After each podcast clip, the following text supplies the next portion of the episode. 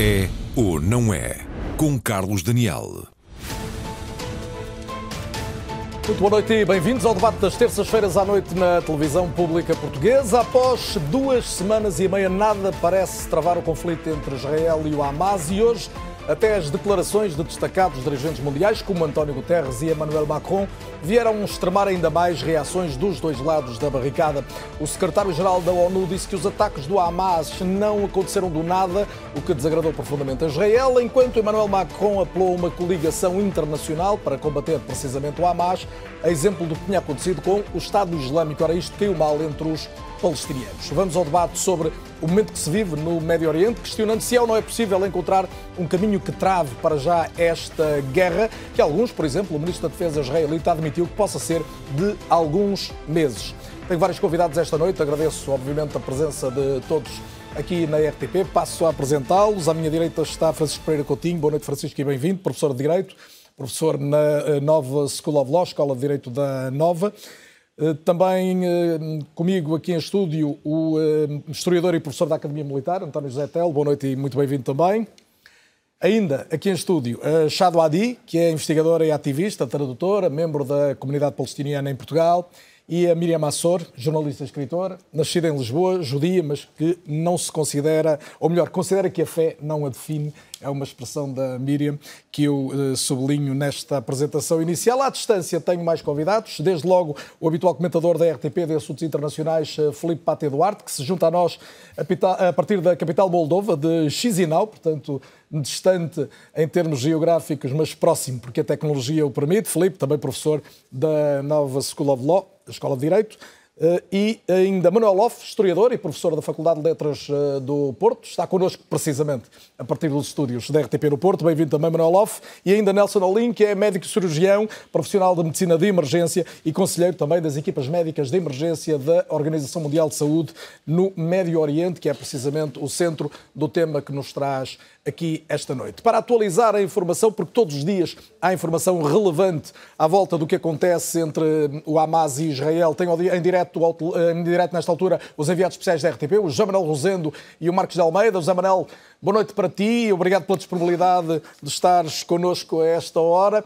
Eh, hoje há essencialmente o perceber do impacto de duas declarações muito relevantes, a de Guterres e a de Macron. Comecemos pela do, do secretário-geral português das Nações Unidas.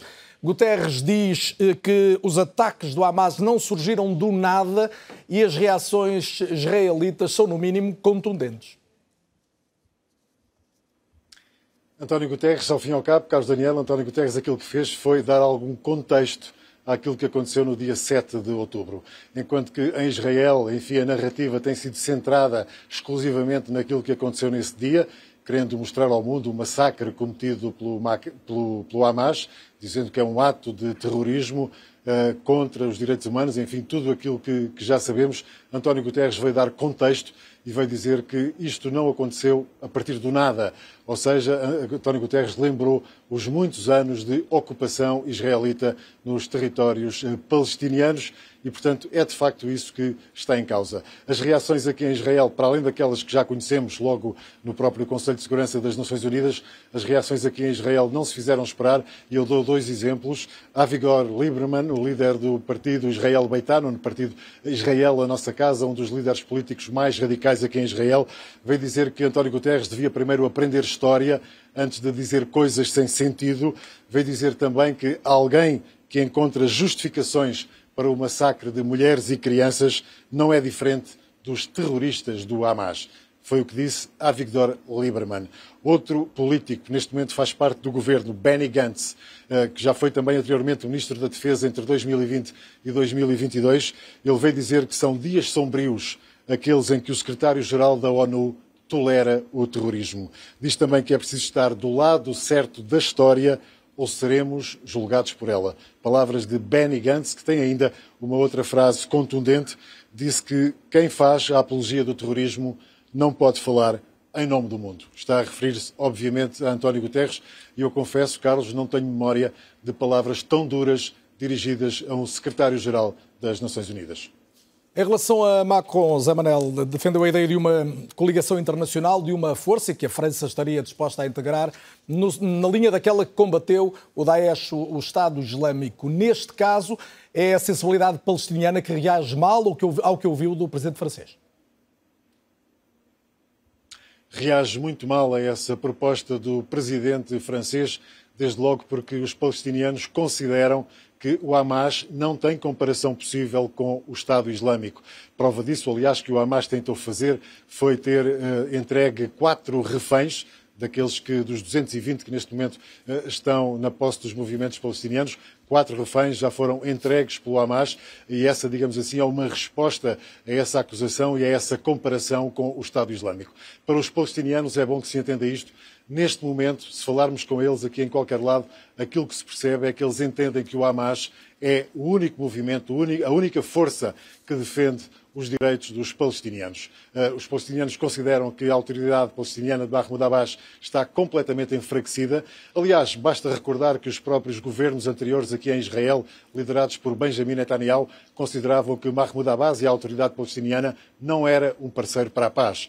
E, portanto, a autoridade palestiniana, nesta altura, é vista por muitos palestinianos apenas como uma força que garante que os palestinianos ficam sossegados. É assim que ela é vista e por isso mesmo esta comparação os palestinianos não gostam dela eh, e aliás hoje enquanto Emmanuel Macron esteve na Mucata à conversa com Mahmoud Abbas houve uma manifestação em Ramallah onde foram queimados eh, retratos de Emmanuel Macron e gritadas palavras de ordem para que o presidente francês fosse para casa. Emmanuel Macron disse também que é preciso retomar um processo de paz mas essas são palavras que os palestinianos estão cansados de ouvir e esse processo de paz tem estado em ponto morto, ou quanto muito, a única coisa que tem acontecido é a expansão dos colonatos israelitas na Cisjordânia ocupada.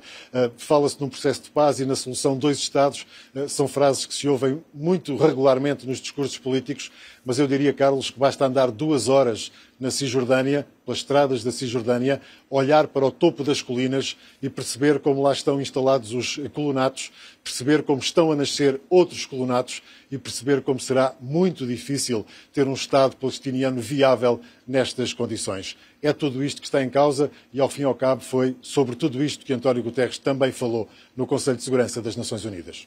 E o dia de hoje, muito bem resumido aqui pelo enviado especial da RTP, José Manuel Rosendo, deixa de facto esses temas todos para o nosso debate. José Manuel, boa noite para ti, continuação de bom trabalho para ti, para o Marcos de Almeida, a equipa de enviados especiais da RTP, nesta altura em território israelita. Como sempre no EL, não é? Temos um momento de raio-x em que olhamos mais a fundo determinada realidade. Hoje, mais do que números, vale a pena perceber a região, o contexto e, sobretudo, o tal risco de uma escalada que pode levar a um conflito regional. É o que vamos fazer já a seguir.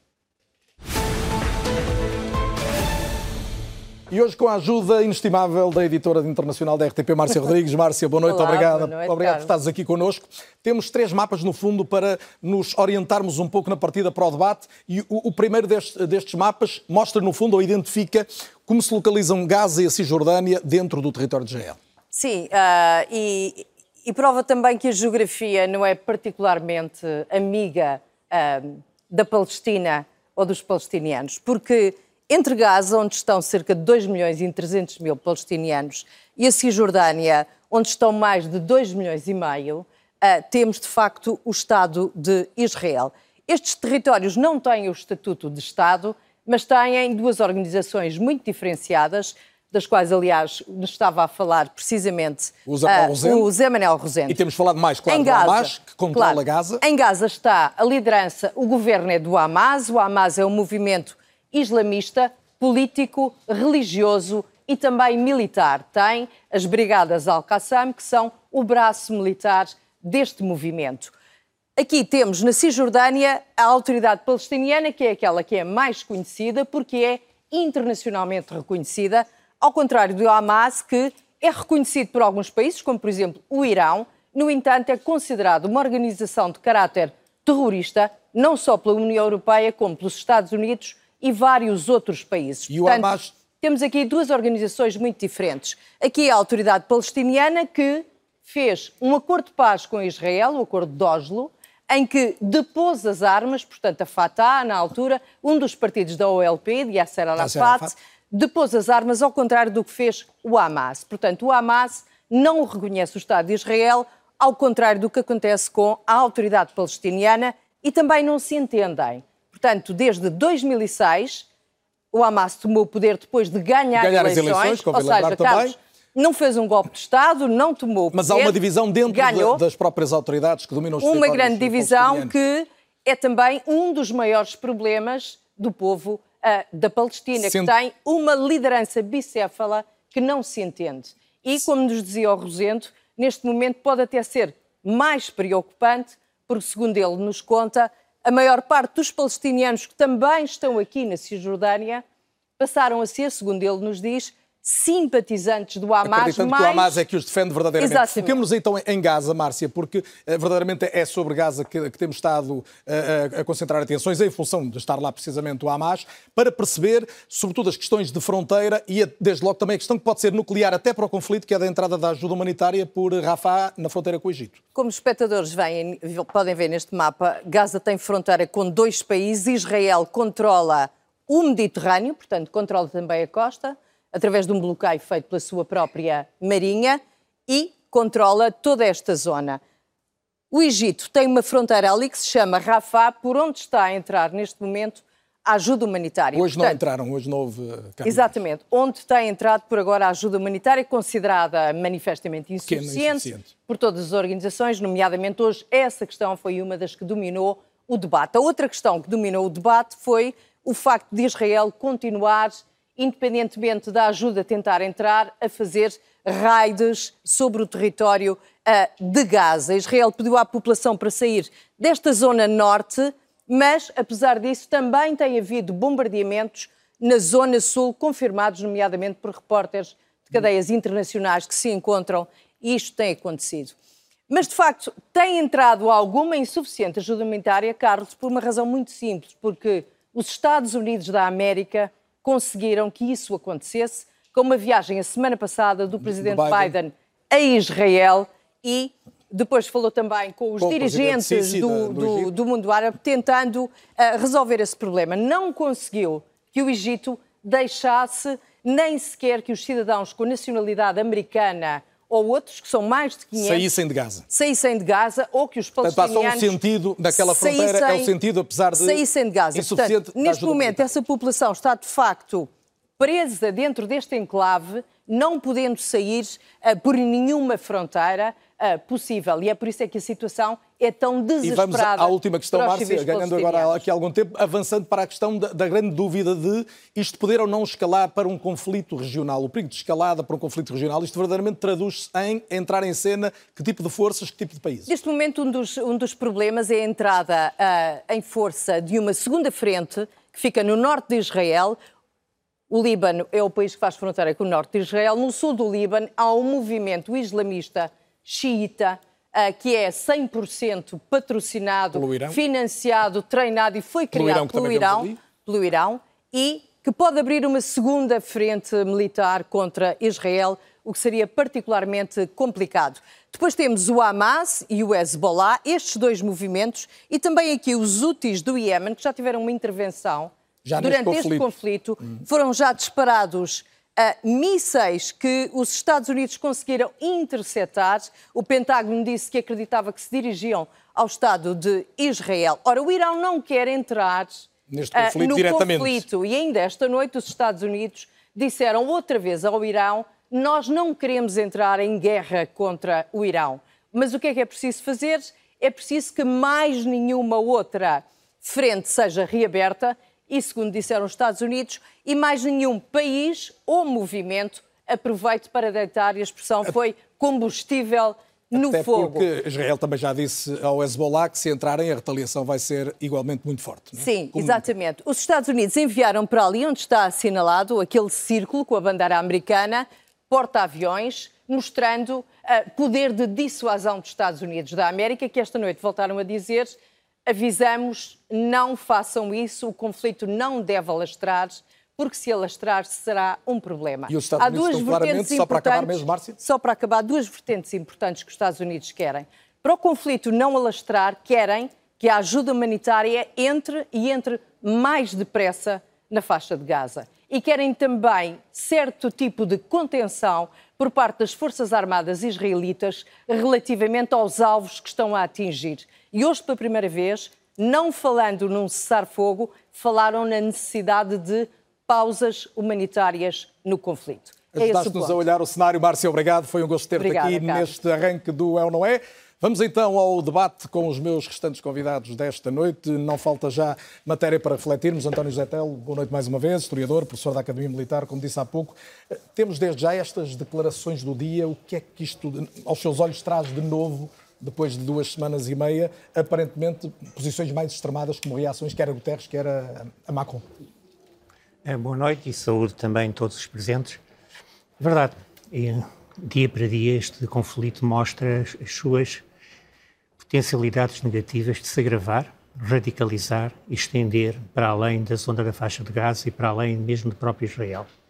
Estas reações, por um lado, baseiam-se em alguma, eu não diria erros por parte de António Guterres, mas de algumas expressões que, consideradas isoladamente e retiradas do contexto, podem eh, levar ou ser interpretadas de uma maneira errónea e que acredito não corresponde ao pensamento de António Guterres, nomeadamente quando diz que o passado, nomeadamente entre Israel e a Palestina, pode justificar ou é, poderá ser entendido como justificando os atos do Hamas. Quando aqui há uma, há uma distinção que é preciso fazer, é uma distinção muito clara. Uma coisa é o Hamas, outra coisa é a causa palestiniana. E para mim são coisas completamente diferentes. E a causa palestiniana não adota sistematicamente métodos terroristas e o Hamas adota sistematicamente métodos terroristas e o ataque que fez, não há dúvida que foi um ataque terrorista. Um ataque dirigido expressamente contra a população civil. Mas agora Israel não está a dificultar muito o apoio também aos civis palestinianos que nesta altura sofrem e precisam desta ajuda, que por exemplo hoje não chegou? Não é nesse sentido, a minha pergunta tem a ver com António Guterres, é, necessariamente. Este, este, esta crise justamente levanta um problema quando nós a analisamos num ponto de vista, nomeadamente do direito humanitário e nomeadamente de, do direito internacional, é que ambos os lados praticaram atos que podem ser considerados, à luz do direito internacional, nomeadamente como crimes de guerra. E, como tal, nós chegamos a um impasse se vamos, levamos a análise por esse campo. Agora, isso não quer dizer que, os atos sejam igualmente condenáveis e sejam da mesma dimensão, mas foram praticados. Voltando à, à questão justamente levantada pelo discurso, principalmente de Guterres, mas também de Macron. O discurso de Macron nisso é, é, muito significativo, porque ele, ao fim e ao cabo, vem a dizer identificar o Hamas com o ISIS e manter a coligação que foi que, que eh, acabou que acabou com, com o, Estado o, o, o autoproclamado Estado Islâmico para o Hamas. Ora bem, há aqui uma coisa que me parece perfeitamente evidente. Esta afirmação não faz muito sentido por uma razão muito simples. Não é necessário, ao contrário do que acontecia com o ISIS, um aumento do potencial militar na zona para tratar do problema nesta dimensão, nomeadamente em termos do Hamas. E, aliás, acredito que Israel também não estaria interessado nisso. A parte importante do discurso de Macron é que a seguir aponta para a solução de dois Estados.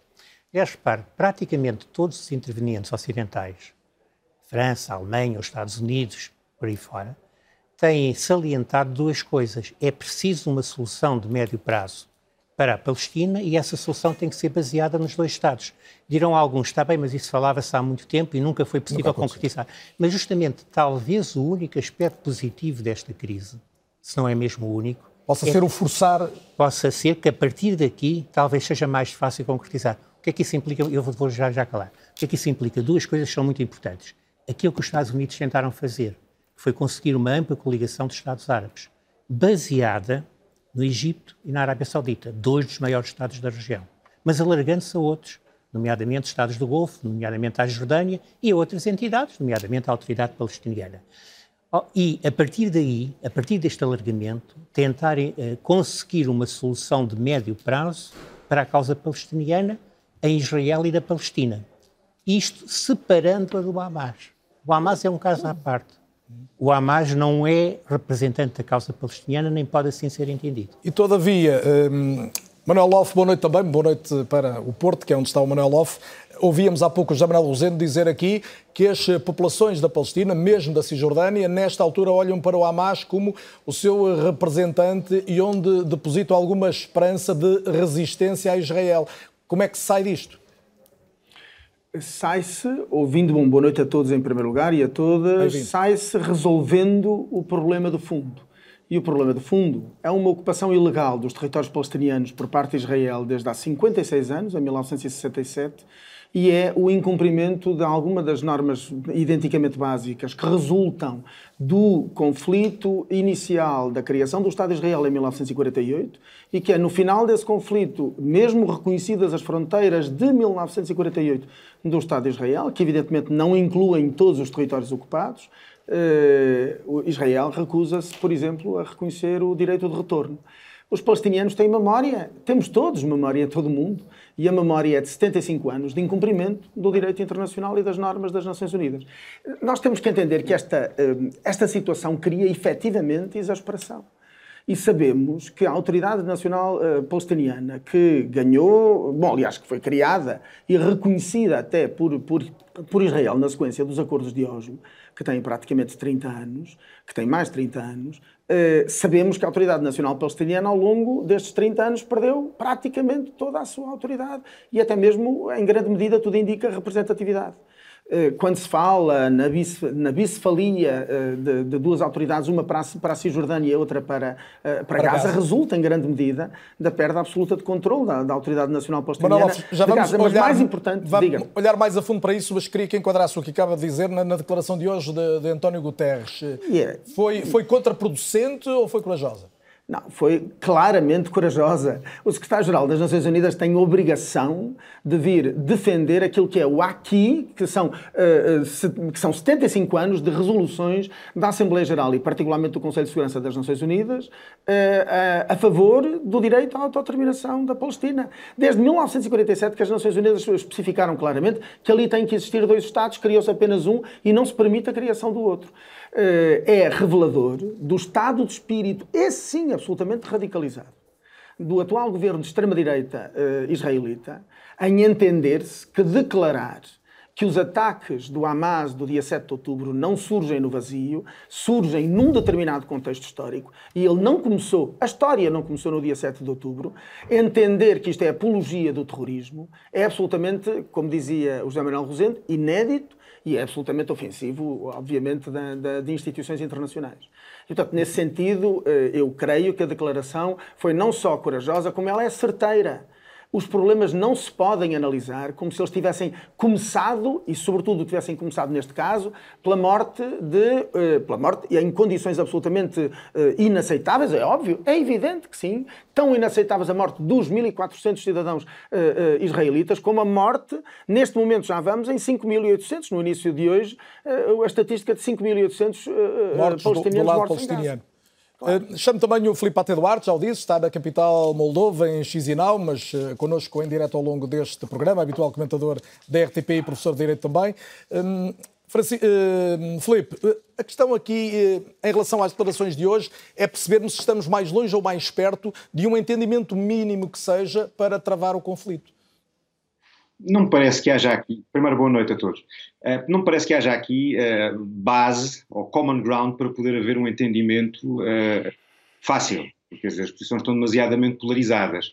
Mas mais do que tudo, e longe de mim apresentar sequer, ou ter a pretensão sequer de apresentar soluções para o conflito, eu acho que é importante vermos isto em perspectiva e fazer um esforço para ver para além da trágica espuma dos dias. E, e a conclusão que eu chego é fazendo uma análise colocando em perspectiva, é que de facto, infelizmente, a causa palestiniana neste momento está a servir como uma espécie de pretexto. E pretexto para quê? Ou infeliz pretexto para quê? Porque nós olharmos e vimos de um pouco de trás, eh, enfim, nós temos por trás um equilíbrio de poderes no Médio Oriente que há três anos atrás acabou por ser desafiado. E foi desafiado essencialmente através dos Acordos de Abraão. E esses Acordos de Abraão alienaram o, o, apoio que a causa palestiniana sempre teve quer da população árabe-islâmica ou dos Estados árabe-islâmicos e igualmente também do Irão, portanto também do mundo xiita, portanto houve um certo alienar desse processo. A partir do momento em que nós temos Marrocos, o Sudão, os Emirados Árabes Unidos, o Bahrein, a Jordânia, a, a normalizarem as relações com Israel. E, e, para além disso, tendo, tendo isto como pano de fundo, caminhava-se cada vez mais para uma normalização, uma potencial normalização das relações entre Riad e Tel Aviv. Ora, tudo isto será, é, seria claramente um desequilíbrio eh, da balança de poderes no Médio Oriente, e esse desequilíbrio, desde logo, isolava cada vez mais um dos challengers a esse equilíbrio que é precisamente o Irão. Ora, o Irão, naturalmente, o que vai fazer é utilizar os seus proxies como forma de instigar a violência, de instigar o caos, para que Israel reaja, retalie e tendencialmente retalie. mas isso, isso, eu peço desculpa de interromper, devemos estar com algum delay, mas não é muito, já percebi. Eh, isso pode explicar porque é que se chegou a este ponto, mas verdadeiramente agora o, o, o fator 7 de outubro, a eleição de, de Israel, também muda um pouco esse cenário anterior, não é?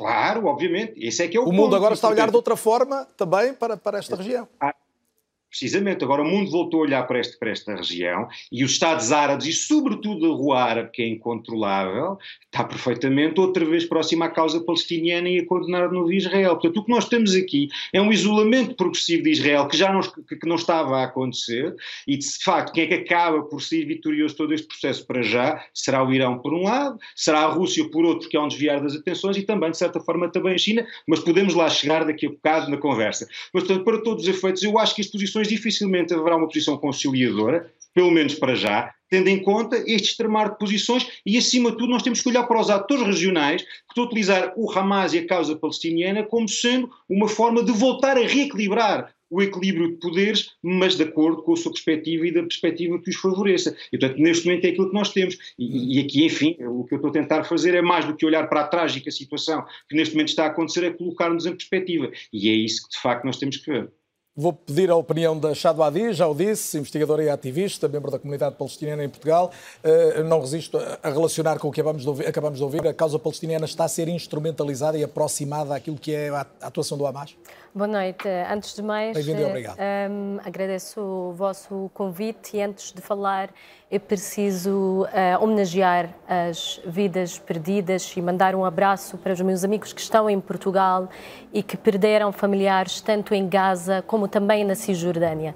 Portanto, começo também para uh, dizer que esta guerra que se diz entre uh, Hamas e, e Israel não é é uma guerra entre Hamas e Israel, é uma ocupação israelita Uh, Também da, lamenta as vidas que se perderam em Israel, pergunto. Lamento todas as vidas perdidas, e, mas também é, é que o início desta crise lembrar, foi, com, foi com o ataque a Israel. Eh, lembrar que eh, nos últimos 24 horas morreram 700 pessoas e nós, eh, eh, quando se falou agora, eh, ficamos perdidos na, nas declarações de Macron e Guterres e não falamos também do evento mais importante nos últimos 24 horas, que são as 700 pessoas uh, que morreram uh, uh, nos bombardeamentos israelitas. E, e, é preciso dizer que, pronto, falou-se aqui várias vezes do termo conflito, que eu Uh, discordo porque há um sistema de apartheid, há uma ocupação israelita e neste momento estamos a caminhar para um genocídio em Gaza, portanto também convido as pessoas para uh, utilizar as terminologias mais adequadas para este momento. E queria dizer que. Um... A minha pergunta era se até que ponto a causa palestiniana, até mais que o Hamas, está ou não ser instrumentalizada nesta altura? Eu não acredito que a causa palestiniana está neste momento uh, a ser uh, uh, instrumentalizada pelo Hamas. Está a ser Israel que está a instrumentalizar todo uh, uh, o Ocidente a seu favor, enquanto está a dar-lhe uma licença uh, para matar. Mas e... deixe-me perguntar concretamente, já, eu não queria estar a interromper, Sim. mas considera que as declarações hoje de Guterres e até de Macron que são, estão no sentido de uma comunidade internacional apenas a responsabilizar o Hamas e a Palestina? Não, eu considero que uh, finalmente, e, e, para mim fico muito surpreendida quando finalmente as Nações Unidas acerta nas declarações, agora em Portugal se questiona as declarações das Nações Unidas que sempre se defendeu. E, portanto, quando um, o povo palestiniano contextualizou a situação na Palestina e disse que não começou no dia 7 de outubro, estes são 75 anos de ocupação, Uh, ninguém uh, deu ouvido e eu posso dizer que eu, eu já nas entrevistas que dei na televisão disse isso, é preciso lembrar que a opressão de 75 anos. Portanto, o que é que eu, o, o Guterres fez é precisamente disse isso que nós estamos a tentar dizer, que há uma ocupação, há uma, uma, uma limpeza étnica que começou em 1948. Já o disse e já o repetiu aqui esta já, noite. A, a limpeza étnica não disse, a... não, não, não utilizei este termo ainda, só agora que estou a utilizar este termo. E podemos tentar preciso... perceber se isto está a acontecer Sim. ou não, e até do ponto de vista do direito internacional, o Francisco Pereira Coutinho já nos vai ajudar, mas queria ouvir a Miriam Assor também. Miriam, boa noite e bem-vinda, já o disse, jornalista e escritora. Agradeço a sua presença, obviamente, também. Uh, Miriam, uh, aos seus olhos, o que é que explica estas duas semanas e meia que vivemos? Foi o atentado do Hamas ou há outras razões? O que aconteceu em Israel é exatamente o contrário do que já ouvi aqui. Israel foi massacrado. Havia uma festa, jovens estavam-se a divertir e foram assassinados. Pessoas estavam nas casas, crianças estavam a brincar, as pessoas estavam na rua, as pessoas estavam onde quer que estejam, a tivessem, e foram barbaramente assassinados. Um canibal ao pé destas pessoas é um senhor decapitaram pessoas uma facilidade brutal, a troco, viemos a ver por, um, por 10 mil dólares, não gostam da América, mas recebem dinheiro em dólares. E um andar. Isto é o que fez mover aquelas pessoas, e eu estou a ser até muito simpática porque estou a chamar aos terroristas do Hamas de pessoas, porque o que aconteceu é incompatível com a existência humana. Mas separa o Hamas da, da Palestina? Naturalmente. Naturalmente. O Hamas, quando, quando eu leio Free Palestine, eu gosto sempre eh, de dizer a Free Palestine do Hamas, porque o Hamas está a destruir o povo palestiniano, para além de ter a primeira, o primeiro uh, slogan, da primeira ideia que querem é a liquidação de Israel e do povo judeu. Portanto, Israel desaparecia do mapa, como dizia o outro, do Irão, e ficavam lá todos, aquilo era tudo deles, e faziam tipo um Estado Islâmico, porque eu, não me parece que o Hamas seja um partido político, é mais um, é mais um, um grupo terrorista religioso. Miriam, Por... isso aconteceu, acaba de descrever e o seu ponto de vista é claro. Agora, a minha pergunta é concreta também. Até onde é que Israel deve levar a retaliação? Porque também estão a morrer pessoas todos os dias agora nos territórios da Palestina e muitas delas civis inocentes. A guerra morrem inocentes. Uh, uh, uh, infelizmente, o que Israel faz e o que o exército israelita faz, eu não conheço nenhum exército que avise a população que vai bombardear.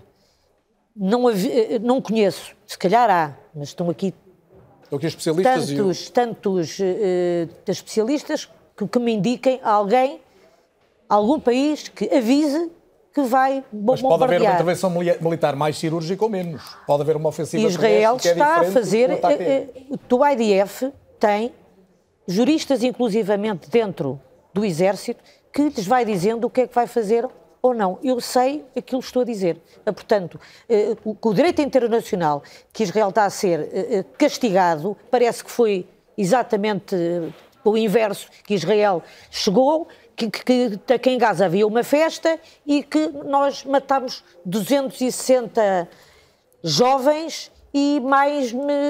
São, são 1.500. A questão do direito internacional é importante. São 1.500 mortos. Coutinho é um especialista. E mais os reféns, mais os reféns que já continuam lá. Miriam, mas mais os reféns. Francisco, já se colocou aqui sobre a mesa, mais que uma vez, a dúvida sobre a, uh, a forma como os, os, acontecimentos estão a decorrer. O, o António Zetel, logo no início, falava já de crimes de guerra dos dois lados. Está convencido que isso já aconteceu? Do lado do Hamas é evidente, não é? Já há crimes de guerra também do lado de Israel nesta altura? Sim, do lado do Hamas, evidente, evidente. É? Os, os, raptos, o ataque indiscriminado a civis, que foi agora aqui descrito, são crimes de guerra, não há dúvida nenhuma.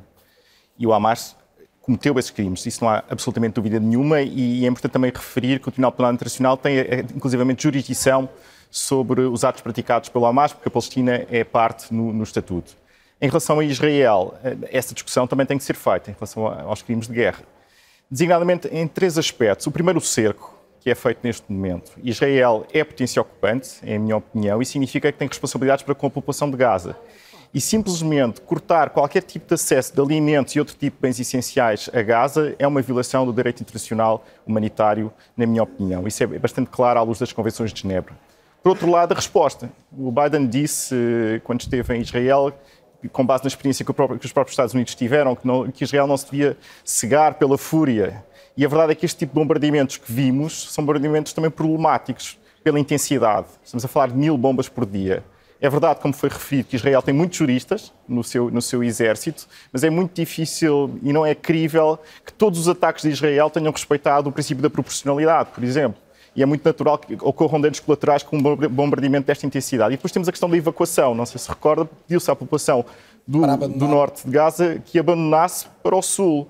Ora, Israel tinha que dar soluções para esta população e não simplesmente esperar que um milhão de pessoas se deslocasse. O aviso é respeito ao direito internacional, é importante porque, porque Israel, no fundo, está a pedir para evacuar para a segurança destas mesmas populações, para minimizar as baixas civis, mas no fundo o direito internacional humanitário serve no essencial para procurar minimizar baixas civis. Agora, o direito internacional, é muito importante dizer isto, dá ampla margem a Israel para intervir militarmente, porque o Hamas é uma ameaça securitária muito grande para Israel. E, portanto, Israel, enquanto Estado, tem que se defender e, obviamente, tem que intervir militarmente. E dessa intervenção militar vão, vão, vão obviamente, resultar muitas baixas civis. O direito internacional, obviamente, admite essas mesmas baixas, mas obriga Israel a procurar minimizar essas baixas tanto quanto possível. Não é? não será só o direito internacional, então José Telo e os Estados Unidos também estão claramente a tentar que Israel modere uh, a vontade de uma reação mais, mais intensa e mais forte. Uh, até que ponto é que Biden está a conseguir isso, a administração Biden, e, e verdadeiramente para que é que ele está a querer ganhar este tempo? É, só uma observação que me parece importante. É, quando há tragédias como estas, é importante identificar os responsáveis. Em relação a Gaza, eu não tenho dúvidas de identificar como primeiro responsável o Hamas. Quando o Hamas desencadeou aquele ataque terrorista contra Israel, ele sabia que aquele ataque não ia destruir o Estado de Israel. O que significava que sabia que a seguir ia ter a situação que hoje tem.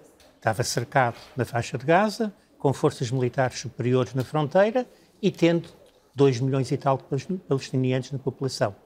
Ou seja, eh, o Hamas, desde o primeiro momento, tratou esta situação procurando resguardar-se com reféns.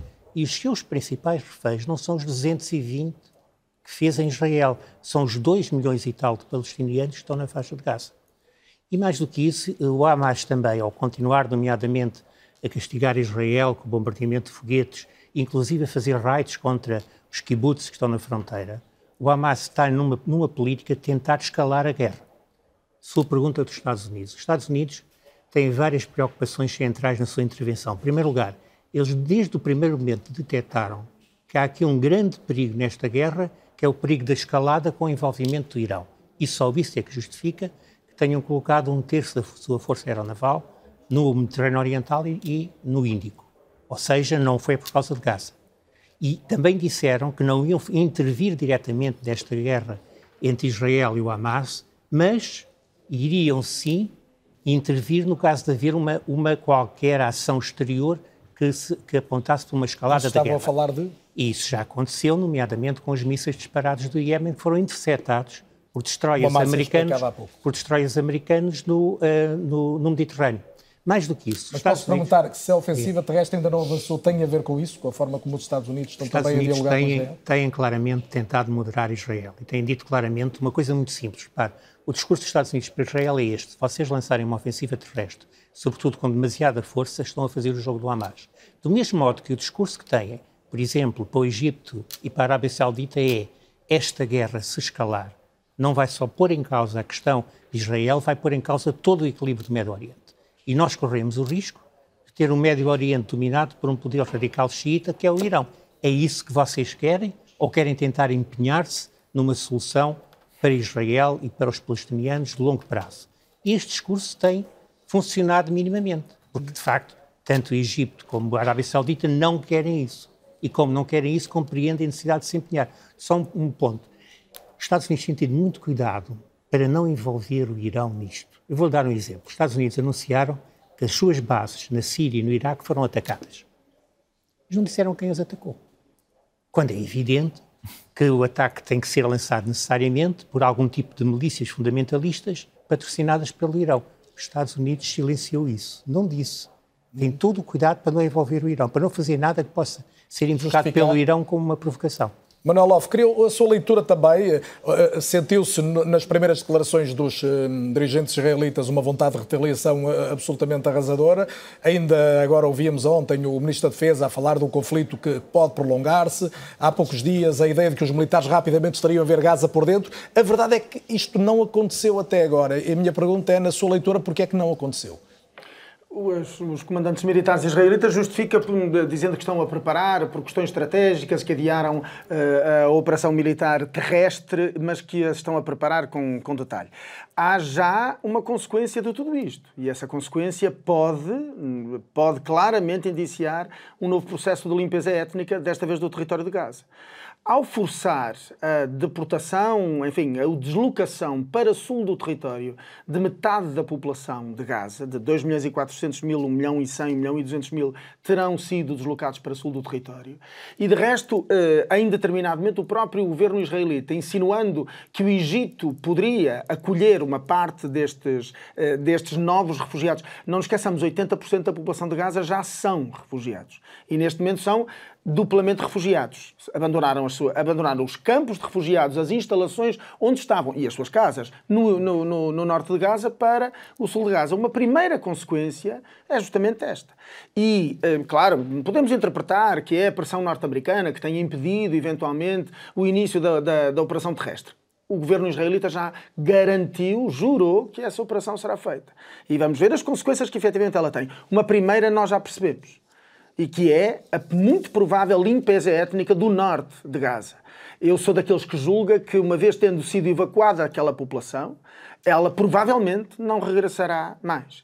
E isto uh, ocorre num ambiente que nós conhecemos e que todos os estudos nos dizem, todas as organizações uh, não governamentais, uma infinidade de cientistas sociais israelitas têm apontado há muito tempo o que é o discurso de desumanização dos palestinianos quer os palestinianos dos territórios ocupados, quer os palestinianos, o quarto da população do território de, de, de um quarto da população, 27% da população do território de Israel eh, é povoada por palestinianos com cidadania israelita, sujeitos a discriminações de todo o tipo. Falaremos depois, seguramente, em algum momento, seguramente disso também. Mas nestas condições, nas condições da desumanização, o chamar, ao, aos, uh, uh, o chamar aos palestinianos verdadeiros animais, como o ministro da Defesa de Israel fez.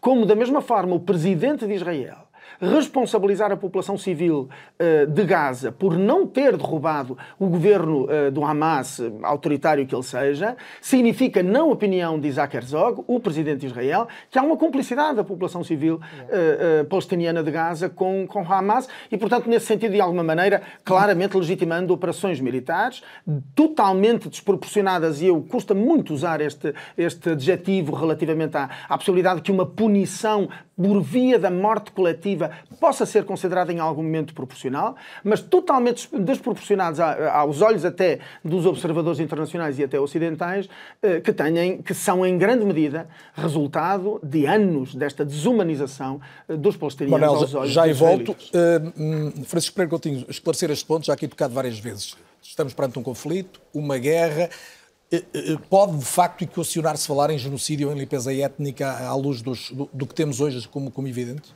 Bom, olhando especificamente para Gaza, não, claramente que não. Israel está a intervir em Gaza e esta ordem de evacuação foi dada por uma razão específica. Vamos intervir militarmente e, para esse efeito, é importante que não estejam lá civis.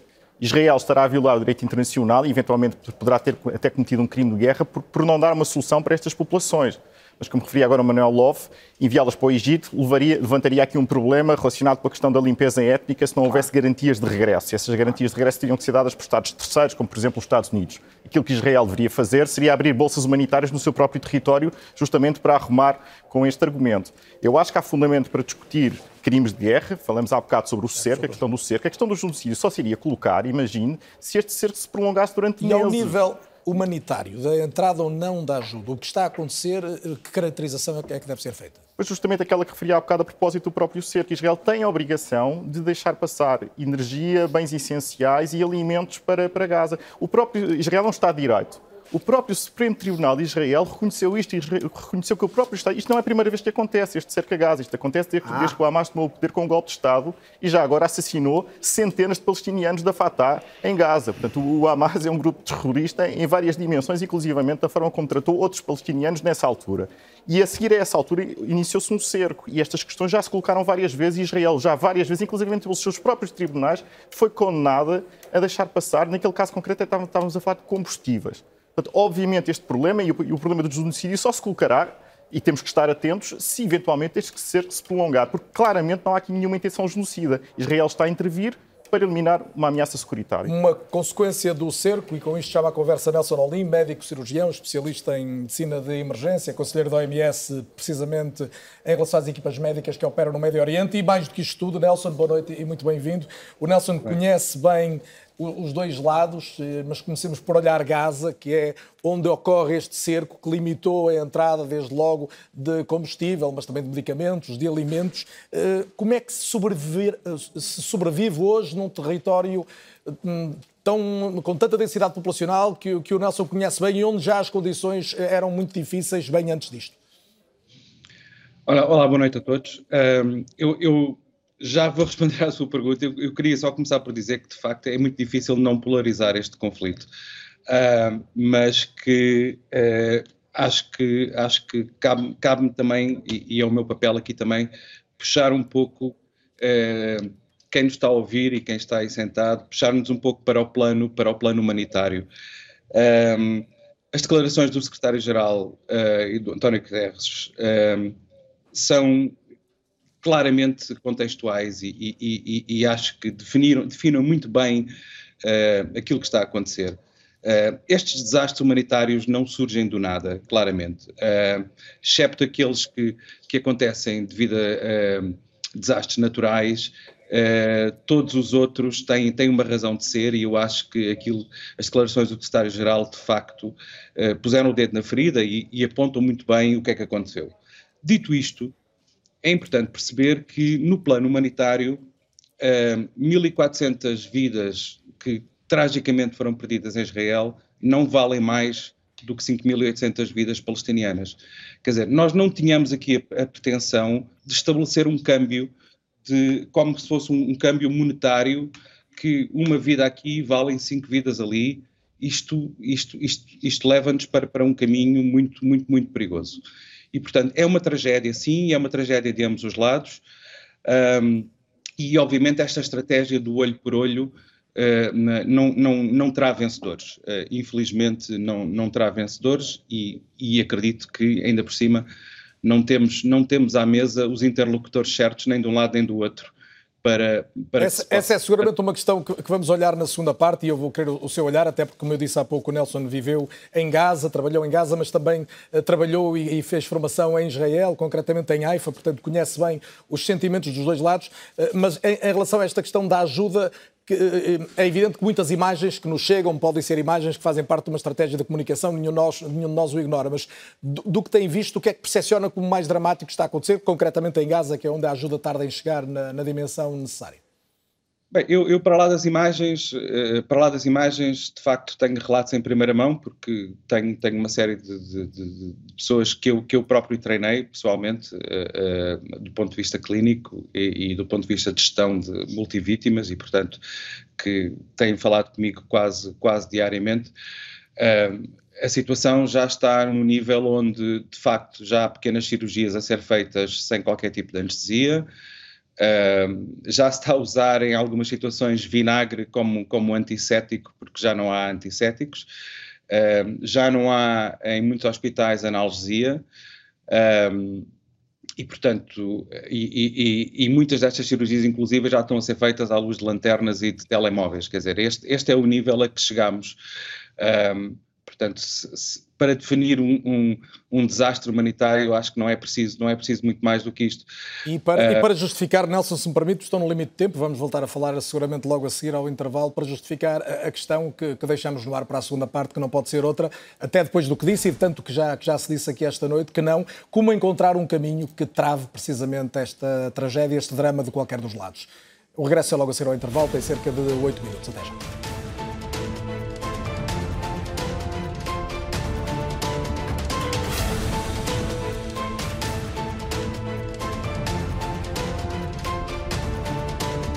Como é ou não é, esta noite a debatermos o que está a acontecer em Gaza entre o Hamas e Israel. Vários convidados pronunciaram ao longo da primeira parte sobre o que explica o momento que estamos a viver e as implicações eh, que isso tem.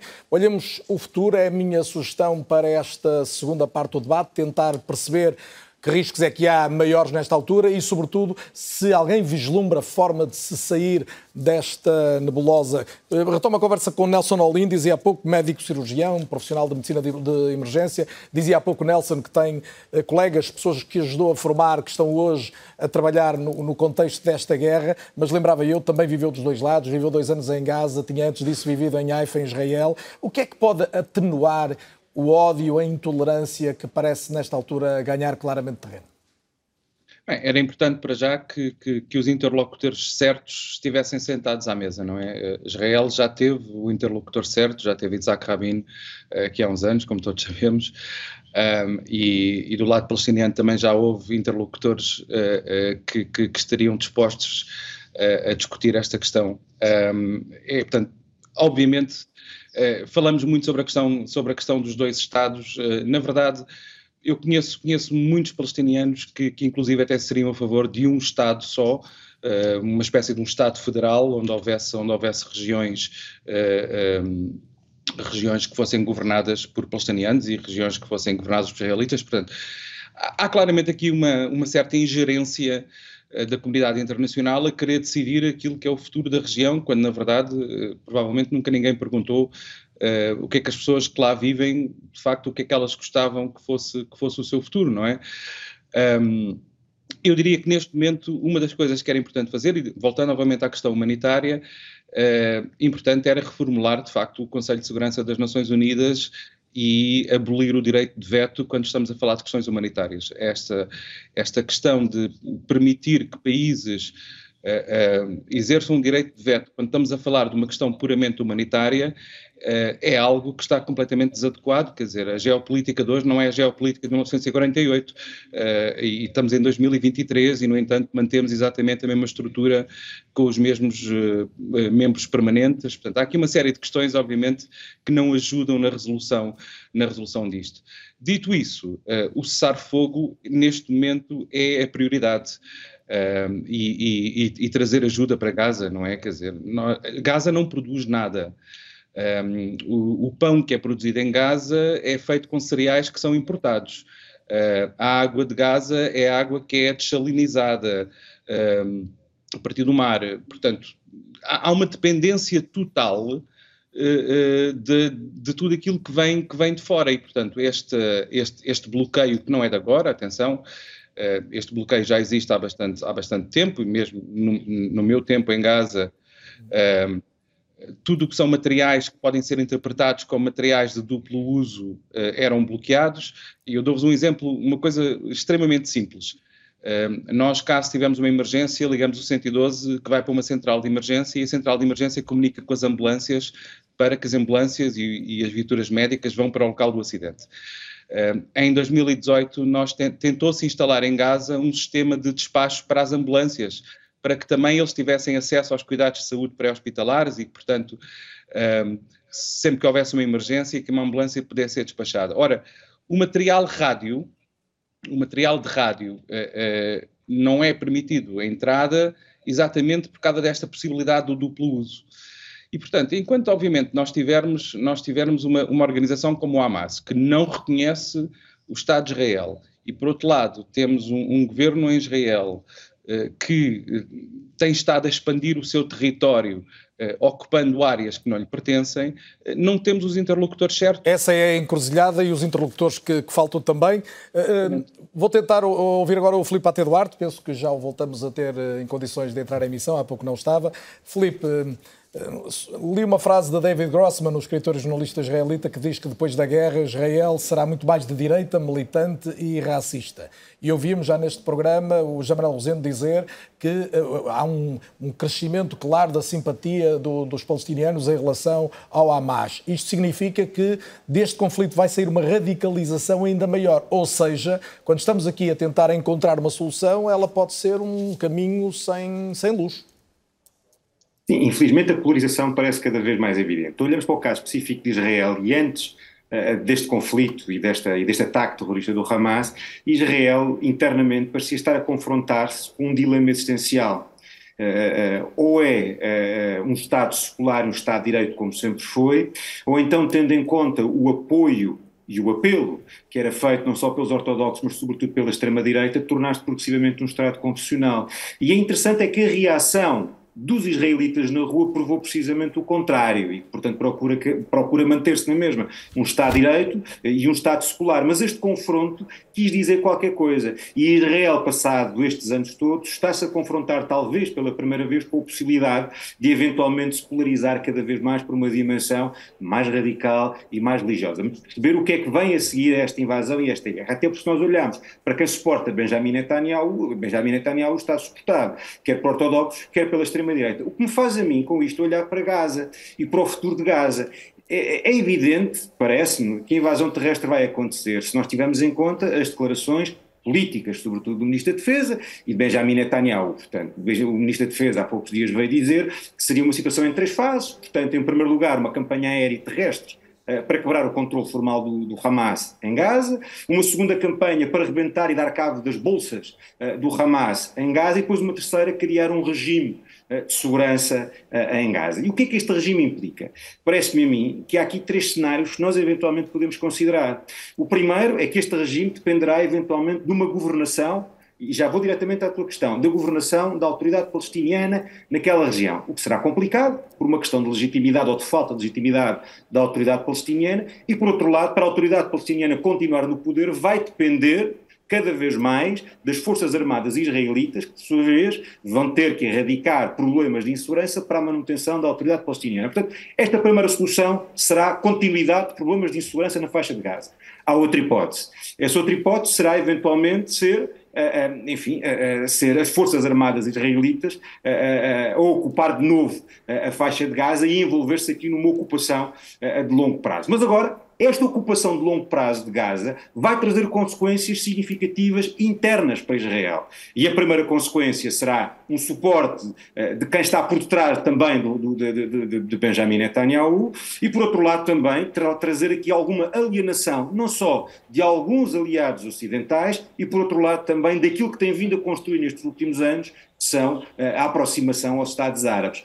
Temos uma terceira hipótese, eh, que eh, é uma hipótese que também tem que ser considerada, que é uma coligação sob a égide da ONU, mas já estamos aqui numa fase completamente especulativa, eh, no mundo, enfim, o António Tel referiu um pouco isso, entre países árabes, consultação para governar a Gaza. De qualquer das maneiras, isso também será alvo de contestação no sentido Muito em que bem. será visto sempre como uma espécie de Muppet, ou uma espécie de boneco coordenado por Israel. Portanto, nenhuma das soluções é passível. Parece-me a mim que, perante as três, a mais provável será a ocupação eh, por parte das Forças Armadas Israelitas de Gaza, por um longo período de tempo, suportando e justificando cada vez mais este novo sistema, este novo poder que está em Israel, confrontando Israel com ele próprio, qual é que é o caminho a seguir, hum. ou secular ou efetivamente mais confessional. Qual será o caminho que Israel vai seguir, Miriam Massor, depois desta guerra? Para já a união em torno de um objetivo, que é o objetivo guerra. A partir daí, Netanyahu ainda é o homem para conduzir o país?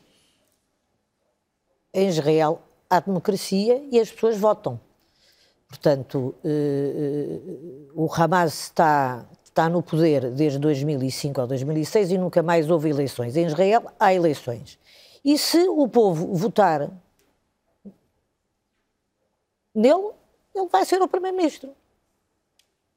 Que saída é que vê para, este, para, este, para a situação em que estamos hoje? Quando se fala de dois Estados, vê isso como possível? Vejo isto como possível e espero que seja, eh, desde que o Hamas não exista o Hamas não há uh, uh, conversa, negociação com terroristas. Não pode-se falar, não, ninguém se pode sentar à mesa com alguém que quer a minha destruição. Portanto, com o Hamas não há nada. Portanto, o ciclo de violência só será interrompido depois de ser aniquilado o Hamas, é isso? Ser desmantelado, como outros, outros, outros grupos, gangues. Grupos terroristas desapareceram, o Hamas tem que desaparecer. O Hamas é mau para Israel, é mau para a humanidade, é mau para o mundo e é mau para o povo palestiniano. Não sou eu que digo. Os próprios Bassaneid, o, o, o, um jornalista, Homer, eh, eh, que é de Gaza, está refém, não faz nada. Deixe-me ouvir também a Shadwadi. Não é nada. A, questão só, é... Só uma, uma questão, a propósito do que disse o doutor Pereira Gotinho. Israel não é ocupante. Israel saiu de Gaza em 2006. Você deve estar a falar da parte marítima. Não. É porque nós temos vizinhos que não, não, não gostam muito de nós. E, e, nós temos que ter precauções. E veja bem, tendo precauções, veja o, o que não aconteceu em pleno Shabat no dia 7 de outubro. Shadadi, do, do lado palestiniano, eh, Fala-se muito agora da, da perda de, de, força da autoridade palestiniana. Há alguma forma de resgatar Mahmoud Abbas e, e a autoridade para o diálogo uh, tendente a encontrar uma saída? Eu acho que hum, uma, é, é, mais importante do que hum, resgatar esta força para o povo palestiniano, para poder uma solução, para poder haver uma solução justa. Primeira coisa é reconhecer que as vidas palestinianas são vidas humanas. Aqui já falou como é que se fossem danos colaterais que não se interessam. É preciso dizer uh, que são vidas humanas e é preciso acabar com o sistema de apartheid. É preciso acabar com a ocupação. E é lembrar que na Cisjordânia o Hamas não está.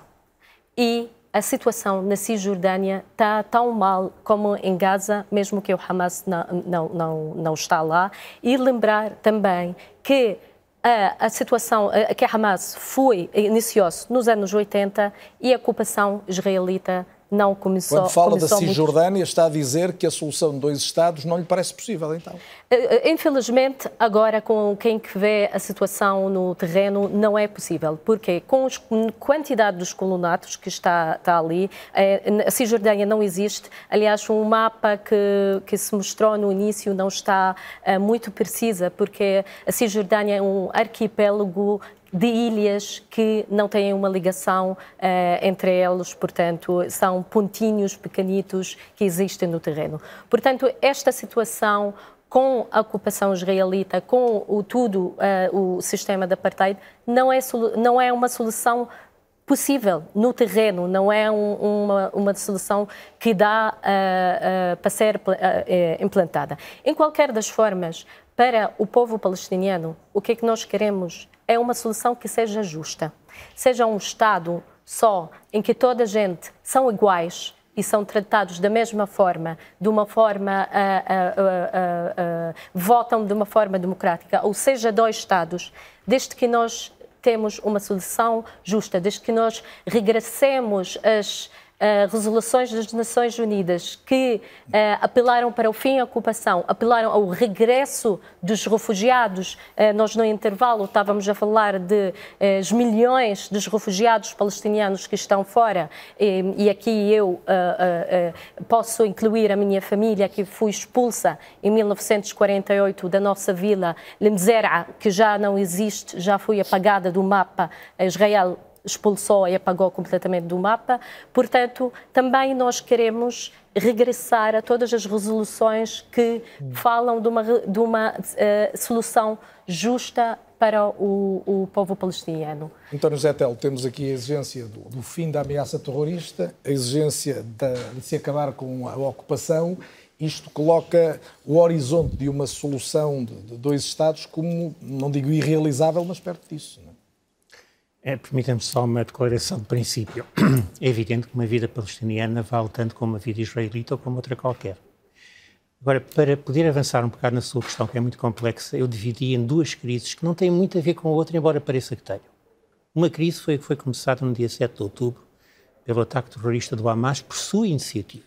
Foi a iniciativa do Hamas. O Hamas atacou, não foi atacado, atacou. Começou esta crise. Ora bem, eu não acredito, sendo minimamente realista, que Israel possa aceitar qualquer solução em que o Hamas, como ameaça para a sua população civil, se mantenha. Já agora permito uma pequena distinção que se faz normalmente em estratégia, é a distinção entre ameaça e desafio. Ameaça é alguém que tem a vontade de nos prejudicar e que tem a capacidade de o fazer. Desafio é alguém que tem a vontade de nos prejudicar, mas não tem a capacidade. O que o Israel quer acabar é a capacidade do Hamas de repetir ataques deste género. Eu não acredito que Israel aceite uma solução que não passe por acabar com essa capacidade do Hamas, independentemente de ser possível ou não acabar com o Hamas como um todo. Parece-me difícil. Segunda questão que é completamente diferente, que é a questão de mais longo prazo entre Israel e os palestinianos ou a Palestina. E essa solução que apontou, no, que, o que vários agentes estão a apontar, nomeadamente os Estados Unidos, é para uma solução baseada numa ampla coligação em que os principais elementos são os países árabes da região, aqueles que não querem, obviamente, que esta crise escale e que provoque uma guerra regional, porque é os que querem.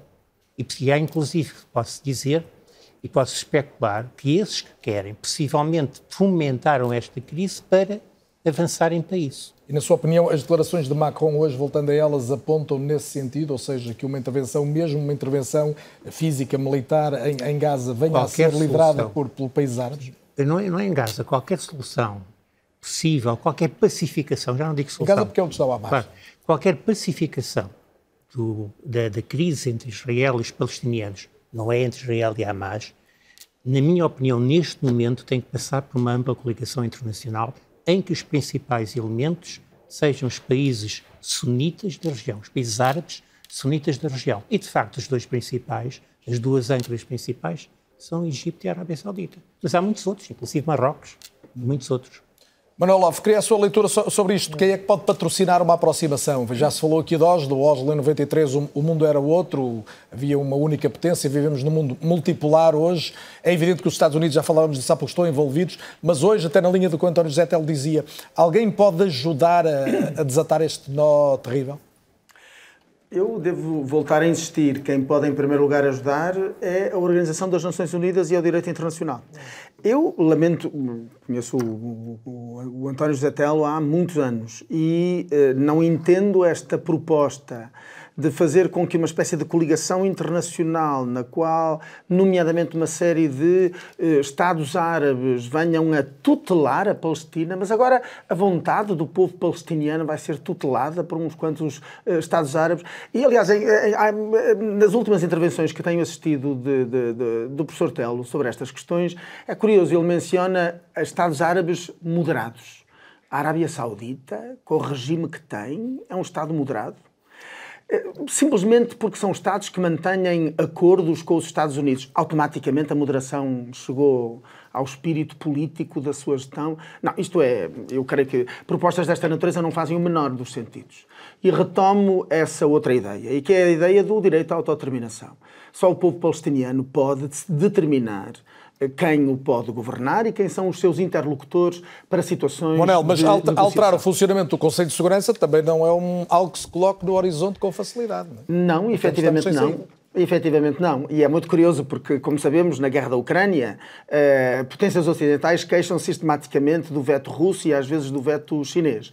E é muito curioso a proposta brasileira, que, eh, que teve o, o, voto de 12 dos 15 membros do Conselho de Segurança, tem o veto dos Estados Unidos e ela limitava-se, entre outras coisas, a, a, pedir, por exemplo, eh, que se consagrasse o direito de, de, de, de, eh, de ajuda eh, humanitária a entrar em Gaza. Não, o sistema das Nações Unidas Unidas tão cedo não vai ser alterado. E nesse sentido é verdade. A coligação internacional de que nós poderíamos estar a falar é a mesma, é a mesma que se sentou em Oslo e depois em Madrid para, para as negociações sobre o futuro da, da Palestina e de Israel e ela vai ter que envolver, seguramente, uh, quer uh, vários dos membros do Conselho de Segurança, membros permanentes do Conselho de Segurança das Nações Unidas. Agora, a regra tem que ser essa. A regra tem que ser, evidentemente, ouvir. Claro, vamos ouvir os israelitas e vamos ouvir os palestinianos, mas com uma grande diferença é que, eh, foi aqui dito, os israelitas podem votar, podem, num Estado onde as eleições não são integralmente livres, como bem sabemos, porque uh, uh, Israel é um Estado judeu para os judeus, nas quais, por exemplo, todas as forças políticas que neguem, ou, na opinião de, de, de, da justiça israelita, neguem a natureza judaica do Estado, podem, ter, podem ser impossibilitadas de concorrer a eleições, Retomemos. como várias vezes aconteceu com vários das componentes da, da, da, da lista única. Uma réplica tem que ser rápida que o tempo voa. E eu queria também. Muito rápida. É verdade que eu conheço o Manuel Rafa há muito tempo e tenho grande estima pessoal por ele até o posso considerar amigo, mas eu expliquei muito claramente o que é que eu queria dizer. Eu disse radical em relação, nomeadamente, à guerra que está a decorrer. considerando radicais, querem radicalizar esta guerra, ou seja, aumentá-la e fazê-la passar a outros níveis, e querem regionalizar a guerra, ou ainda pior, mundializar esta guerra. Portanto, esses, para mim, são os radicais. Não estou a falar de radicais em termos políticos, porque eu também não concordo com algumas apreciações, já ouvi dizer que isto é uma guerra entre democracias e ditaduras. Não tem nada a ver com isso. Nada, absolutamente, é uma coisa completamente diferente. É por isso que, justamente para este entendimento, um país como a Arábia Saudita, que não é, a longe de ser, uma democracia ocidental, pode estar e deve estar empenhado. Aliás, era isso que se estava a, dizer, a desenhar antes justamente do Hamas desencadear o seu ataque, possivelmente para torpedear que isso acontecesse. Ou seja, um reconhecimento por Israel por um conjunto de Estados árabes que abria caminho a um enquadramento internacional de uma solução para a Palestina. Miriam? Sobre o Estado judaico, eh, a democracia é a seguinte: eh, vota quem tem nacionalidade israelita. E há judeus que têm, há não-judeus que também têm, há árabes israelitas, há agnósticos israelitas. Portanto, todas as pessoas que têm a nacionalidade israelita votam. Está colocado o seu ponto de ordem. É Queria ouvir o Francisco Pereira Coutinho. Francisco, eh, para uma negociação normalmente é necessária alguma moderação. E o que olhamos neste caso é a dificuldade em encontrar moderação de qualquer dos lados, agravada necessariamente essa, essa questão pelo que aconteceu nas últimas duas semanas e meia, não é? Quem é que pode emergir aqui para ajudar a resolver? Bem, seguramente não o Hamas. O Hamas é uma ameaça securitária que Israel quer eliminar e as palavras de Macron hoje foram nesse sentido. Deve haver uma coligação internacional para, para eliminar uma ameaça terrorista. Portanto, o Hamas nunca será uma solução para uma, uma solução de paz terá que ser possivelmente a autoridade palestiniana, mas como referiu o Filipe, neste momento está bastante desacreditada. E esse é que é o grande drama. E o grande drama é também o governo israelita, não é? O, com o seu primeiro-ministro Netanyahu, que no fundo, nestes últimos 17 anos, teve ali uma estratégia de dividir para reinar. Basicamente tinha dois governos eh, na Palestina, um, no Hamas, um com o Hamas eh, em Gaza e outro com a autoridade palestiniana em, em Ramallah. Isso permitia-lhe, no fundo, dizer que não tinha parceiros para negociar uma solução para a paz. E isso é que é o ponto-chave. Já estivemos perto da paz, é preciso recordar, uh, com Barak e com Arafat. E Arafat Exatamente. hesitou. A, a, proposta de Israel era uma proposta bastante razoável, que permitia criar um Estado palestiniano. Agora, qual é que é o grande problema? E, e a, a, proposta do Manuel Love, que, que é uma proposta que tem algum arrimo no direito internacional, é uma proposta que, obviamente, Israel nunca pode aceitar. Porque esta, a ideia do direito de regresso basicamente significaria que íamos ter dois Estados palestinianos na Terra Santa. Isso, obviamente, é um anátema para Israel. Isso não pode ser aceito. Toda a gente sabe isso. E foi isso que levou, provavelmente, que Arafat não aceitasse essa proposta, que era uma proposta bastante razoável, que teria permitido que, que, que a Palestina já tivesse um Estado e que não tivéssemos este conflito parece interminável, não é? Eu uh, vou uh, começar a ronda final e só tenho mesmo 30 segundos para cada um. Vou pedir que sejam concisos. Vou terminar com o olhar do Nelson Olim mas vou começar, Manuel Loff, até porque foi citado agora por si. o, qual, a, a, minha pergunta genérica para todos, e pedi então essa resposta muito concisa, é qual é o risco maior nesta altura e o que é que pode obstar a que ele se concretize? O risco maior, na minha opinião, vou ser muito direto, é uma nova limpeza étnica na faixa de Gaza. E é que a intervenção militar de Israel, ainda antes de, de como eu disse, ter a dimensão terrestre, de invasão terrestre, como nos é anunciada, já conseguiu fazer a limpeza praticamente de metade da faixa de Gaza e nós podemos assistir de novo a um fenómeno como ocorreu em 1948 e que aqui a Adi já mencionou e que é a Nakba, a catástrofe, quando 750 mil palestinianos foram expulsos do território uh, uh, que Israel considerou seu, mas procedendo a uma limpeza étnica naquele momento. E os termos, eu estou de acordo na discussão, que, uh, muita gente exige a discussão sobre o termo, do uso ou não do termo terrorismo, para o Hamas, eu deverei dizer também que para, para as práticas de guerra e para os crimes de guerra de Israel, o terrorismo se aplica também, e aqui também é verdade. É preciso, eh, eh, é preciso efetivamente usar o termo limpeza étnica e ela pode estar aos, a ocorrer aos nossos olhos. Filipe Pate Duarte.